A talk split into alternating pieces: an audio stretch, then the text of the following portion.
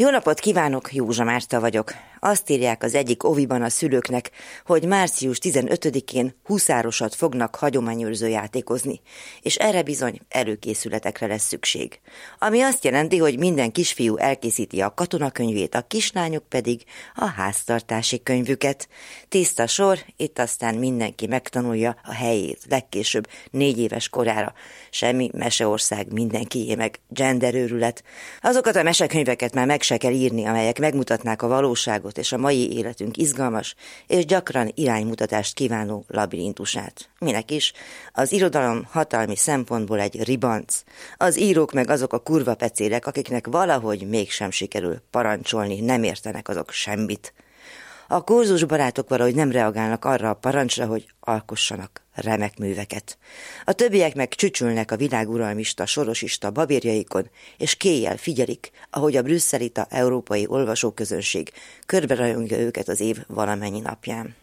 Van azonban ez az ünnepnap, március 15-e, amelynek mégiscsak szólnia kellene a szabadságról, a szabadság érzetünkről, és arról is, hogy a gyerekeinknek a 19. századból a szabadság eszményt kellene eltanulniuk megemlékezés közben, és nem azt, hogy kinek a kezébe való a fakanál. És van ennek az ünnepnek egy főszereplője, az idén 200 éve született költő Petőfi Sándor, akinek emlékét úgy hajlítgatja a politika, hogy abban az irodalmi teljesítmény és a radikális, egalitárius forradalmi gondolkodás már csak fel sem merül. Huszárnak persze mindenki nyilvánítja magát, teszem azt a NER egyik kedvenc és alaposan megfizetett irodalmárát, most kitömték Kossuth díjjal is, bár gondolom, az a huszonvalány milla neki apró pénzre jól jöhet ahogy a dicsőség is, így legalább most adhat interjúkat, és lazán dumálhat a nyugati eszmeáramlatok borzalmas veszélyeiről. Ezek tudnélik politikai és kulturális anarchiát okoznak, de neki, mert az én nevemben ugyan ne beszéljen, legalább megmarad a keresztény konzervatív normalitás.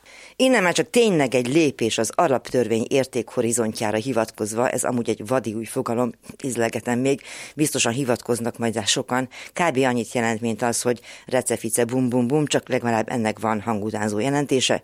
Szóval ez a szintén Petőfi nevével visszaélő magát kulturálisnak nevezett ügynökség értékhorizontos, bülbülszavú vezetője azon az alapon rúgja ki a magyar irodalom idegen nyelvekre való fordítási programjának kurátorait, hogy ők támogatták a Meseország mindenkié észtre való fordítását.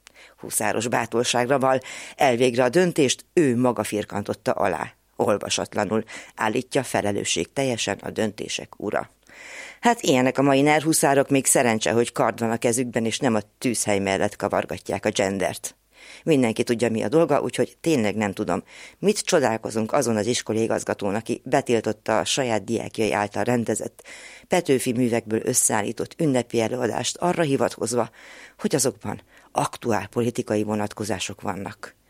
Gőzöm sincs, kire gondolt a felakasztandó királyok meg a dicsőséges nagyurak esetében például.